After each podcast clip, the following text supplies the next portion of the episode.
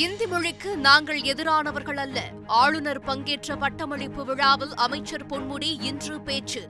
மத்திய அரசு எந்த மொழியையும் திணிக்கவில்லை என ஆளுநர் ஆர் என் ரவி விளக்கம்.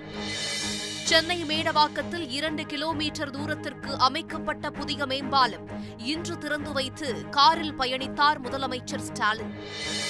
அரசு பள்ளியில் படித்த கல்லூரி மாணவிகளுக்கு மாதம் ஆயிரம் ரூபாய் வழங்கும் திட்டம். காமராஜர் பிறந்த நாளான ஜூலை பதினைந்தில் தொடங்கப்படும் என உயர்கல்வித்துறை இன்று தகவல்.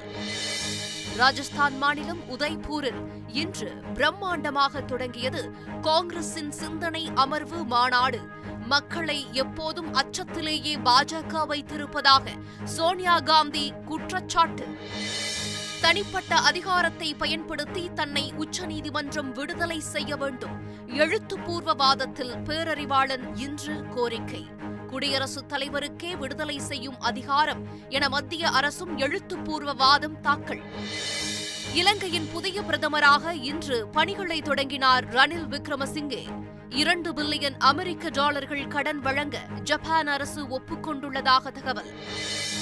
நீட் முதுநிலை தேர்வை தள்ளி வைக்க உச்சநீதிமன்றம் இன்று மறுப்பு. மத்திய அரசின் கொள்கை முடிவு என கூறி ரிட் மனுக்களை தள்ளுபடி செய்து உத்தரவு.